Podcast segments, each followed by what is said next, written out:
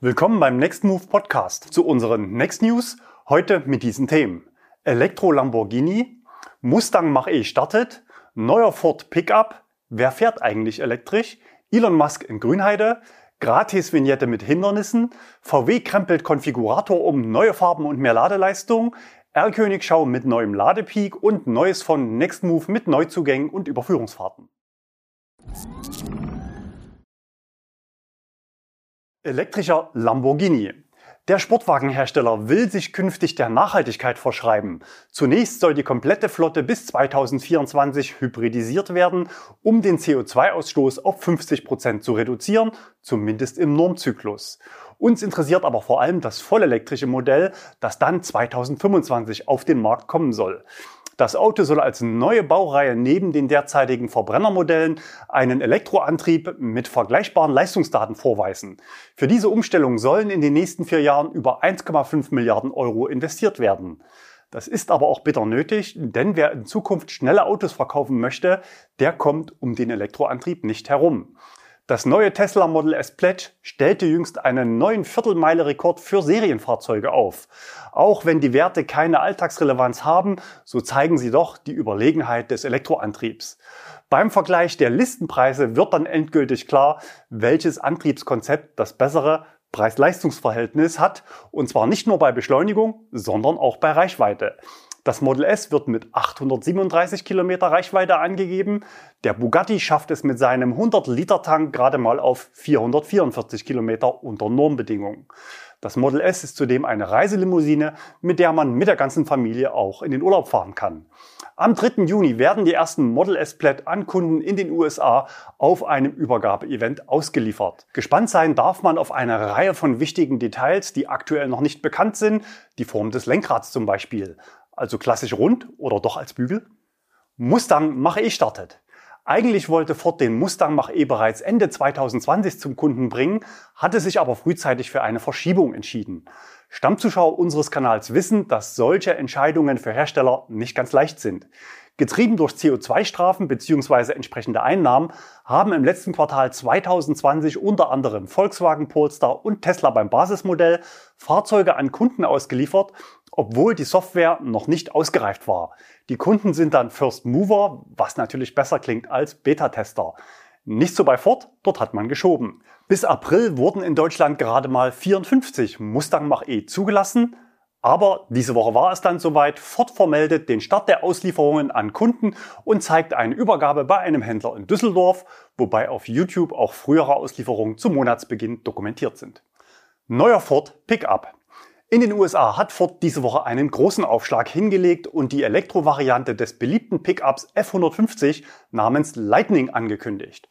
Anfang 2022 soll der Verkauf starten und vorab wurden jetzt erste Bilder des Serienfahrzeugs gezeigt und Eckdaten genannt. So zum Beispiel den Basispreis von unter 40.000 Dollar. In den USA sind solche Angaben ohne Umsatzsteuer. Betrachtet man die inneren Werte, erscheint das ziemlich günstig, denn die Reichweite soll bei 370 bzw. 480 Kilometer liegen. Es gibt also zwei Varianten. Die Batteriekapazität ist noch nicht kommuniziert, liegt aber laut Schätzungen im Bereich 150 bis 180 Kilowattstunden. Die maximale Anhängelast soll bei 4,5 Tonnen liegen. Auch beim Thema Frunk setzt Ford neue Maßstäbe und spricht von einem Hightech Mega Power Frunk. Das Ladevolumen unter der Fronthaube fast 400 Liter und ist für 182 Kilogramm ausgelegt. Steckdosen für mobile Verbraucher oder zur Notstromversorgung gibt es sowohl auf der Ladefläche als auch vorne im Kofferraum. Wer fährt eigentlich elektrisch? Die Elektromobilität nimmt Fahrt auf, doch wer setzt sich eigentlich ans Steuer? Diese Frage beantwortet die KfW in einer aktuellen Studie. Schauen wir uns mal die wichtigsten Antworten an. Viele unserer Zuschauer werden sich bestimmt wiederfinden. Aktuell sind es vor allem gut verdienende Haushalte in Ein- oder Zweifamilienhäusern, die elektrisch fahren. Das klingt nachvollziehbar. Das Geld für den Kauf oder das Leasing eines Neuwagens ist vorhanden und das Laden zu Hause ist ebenfalls gesichert. E-Autofahrer sind jünger als der Schnitt der deutschen Autofahrer. In ländlichen Regionen sind Elektroautos überdurchschnittlich vertreten. Ein eigener Stellplatz mit Steckdose ist auf dem Land bei zwei Dritteln der Haushalte vorhanden, während dies in den Großstädten nur bei jedem vierten Haushalt der Fall ist. Wo wird geladen? 54 Prozent der Fahrer laden überwiegend zu Hause, 19% überwiegend beim Arbeitgeber, nur 27% laden überwiegend öffentlich. Und welcher Strom wird zu Hause geladen? Der Klimavorteil von Elektroautos wächst mit dem Anteil erneuerbarer Energien im verwendeten Strommix. Elektroautofahrer haben das natürlich verinnerlicht. Jedes vierte deutsche Elektroauto fährt mit selbst erzeugtem Solarstrom. 36 Prozent beziehen Strom von einem Ökostromanbieter. 40 Prozent verlassen sich noch auf den deutschen Strommix, aber auch hier beträgt der Anteil der erneuerbaren Energien rund 50 Prozent und die Klimabilanz ist bei entsprechender Laufleistung im Vergleich zum Verbrenner positiv. Der bislang relativ kleinen Gruppe von Nutzern von Elektroautos steht eine große Gruppe ohne Elektroauto gegenüber. Fragt man diese nach den Gründen gegen den Kauf eines E-Autos, werden die ökonomischen Aspekte und die Reichweite als Hinderungsgrund gesehen, Tendenz fallend. Interessant ist aber, dass die Zweifel über die Umweltbilanz in den letzten drei Jahren als Ablehnungsgrund zugenommen haben. Fast jeder zweite Haushalt sieht aktuell darin einen Grund, kein Elektroauto zu fahren. Dies ist sicher auch Resultat der orchestrierten Schmutzkampagne gegen das Elektroauto. Viele Medien verbreiten unreflektiert die tendenziösen Ergebnisse bezahlter Auftragsstudien. In diesen wird mit Sinn, aber ohne Verstand ein veralteter Strommix bei der Batterieherstellung und im Fahrbetrieb angenommen. Fakt ist, dass entgegen der Wahrnehmung der Menschen der Umweltvorteil des Elektroautos gegenüber dem Verbrenner in den vergangenen drei Jahren kontinuierlich größer geworden ist. Mit jeder neuen Akkugeneration und jedem neuen Windrad oder neuen Solaranlagen wird der Vorsprung noch größer. Wenn du der Meinung bist, dass dies noch mehr Menschen erfahren sollten, dann empfehle deinen Freunden ein Kanalabo bei Nextmove. Elon Musk in Grünheide. Diese Woche war Elon Musk mal wieder zu Besuch in Grünheide. Ganz zufällig hat auch Minister Andi Scheuer mal auf der Baustelle vor den Toren Berlins vorbeigeschaut. Ganz nah dran war aber auch unser Außenreporter Albrecht Köhler. Albrecht, wie war es denn so und was gibt's Neues? Letzte Woche ähm, Samstag ist ein Hubschrauber gekommen, der ca. 40 Teile auf die Lackiererei draufgehievt hat. Das waren äh, Teile für die Abluftanlage äh, und ähm, da gab es wenige Tage zuvor die Genehmigung dafür, die 14. Genehmigung. Die 13. Genehmigung ist jetzt vor kurzem, äh, gestern am Mittwoch eingegangen. Da ist Tesla nur erlaubt, ähm, ja, Anlagen in das General Assembly Gebäude zu installieren, ähm, also die Endmontage. Ansonsten hatten wir natürlich ein besonderes Ereignis. Elon Musk war da. Sonntagabend ist er gekommen, war jetzt für ein paar Tage da und wir hatten die Gelegenheit, ihn äh, in der Drive Unit auch zu treffen. Dort sind Büros. Das hatten wir in der Vergangenheit auch schon des Öfteren berichtet. Und äh, dort in einem der Büroräume, dem Berghain, so wird es genannt, äh, konnten dann einige, die dort länger auf ihn gewartet haben, am Gelände dann auch mal mit ihm sprechen. Wir hatten da ja, eine halbe Stunde Zeit circa und äh, sind da über ein paar Themen äh, und oder konnten uns über ein paar Themen da austauschen. War ganz spannend, da mal so einen Einblick zu bekommen, wie geschäftig das doch da auch abläuft. Er hat sich dort auch mit Andreas Scheuer getroffen, aber auch mit äh, dem Wirtschafts- und Energieminister des Landes Brandenburgs, Herrn Steinbach. Ansonsten haben wir auf dem Giga Berliner Gelände noch aktuell die Batteriefabrik, die dort weiter hergerichtet wird.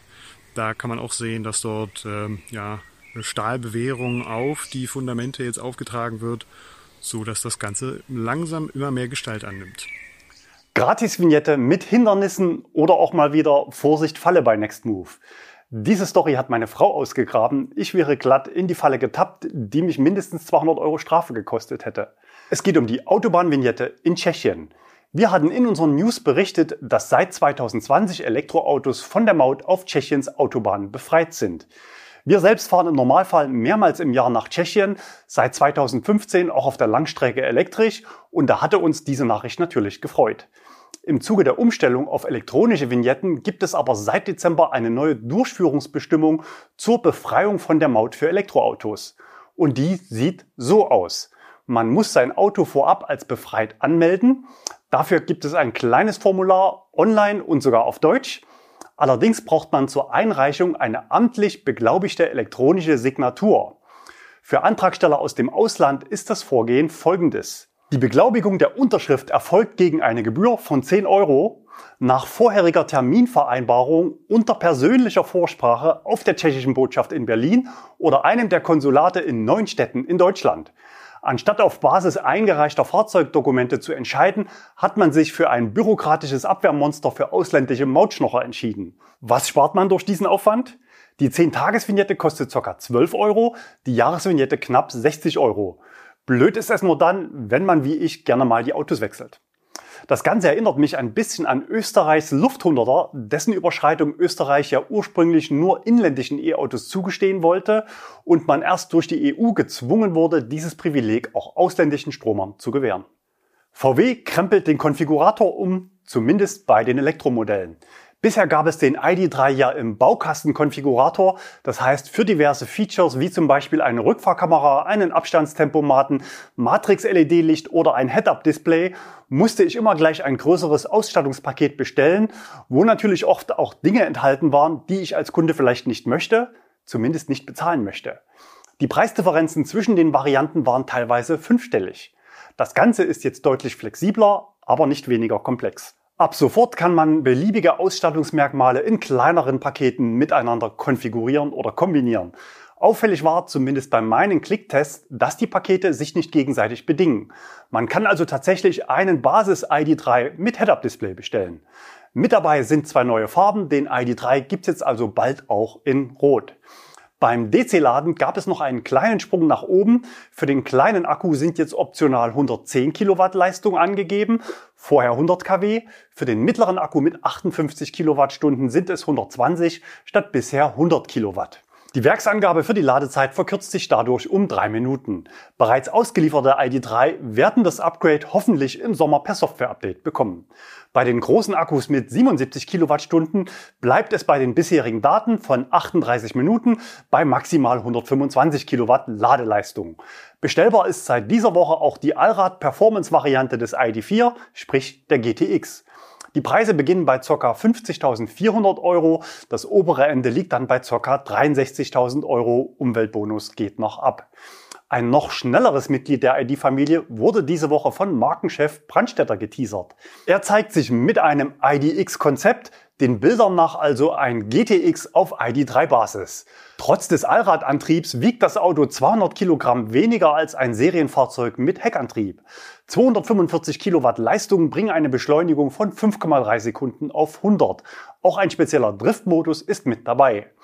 Auch beim Design war man sehr mutig, allerdings soll das Auto in der aktuellen Form nicht in Serie gehen. Vermutlich ist die MEB-Plattform des ID3 aktuell noch nicht in der Lage, einen zweiten Antrieb aufzunehmen. Aber VW wird solche Autos nicht zum Spaß bauen und das eine oder andere wird sicher seinen Weg in die Serie finden. VWs aktuelle Großbaustelle liegt immer noch im Bereich Software. Das zeigt auch die Lichtorgel an Fehlermeldungen im Prototypen. Zum anderen gibt es aber auch bei uns im Postfach auch mit dem letzten Update 2.1 weiterhin Beschwerdemails von Kunden, die natürlich an VW gehen. Wir werden gerne mal als Kopieempfänger eingesetzt. Die 12-Volt-Probleme sind nach unserer Einschätzung behoben, aber im Bereich Infotainment, Verkehrszeichenerkennung und Ladestoppplanung ist noch viel Luft nach oben. Auch im Bereich Praxisreichweite erfüllt das Auto nicht immer die Erwartungen der Kunden.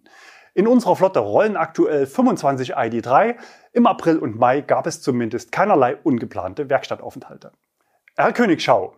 Der erste kommt von Michael. Er sendete uns kurze Videos und reproduzierte Bilder und schrieb, Heute habe ich in der Nähe von Köln einen Ford Erprobungsträger gesichtet und mit meiner Tesla Dashcam aufgezeichnet.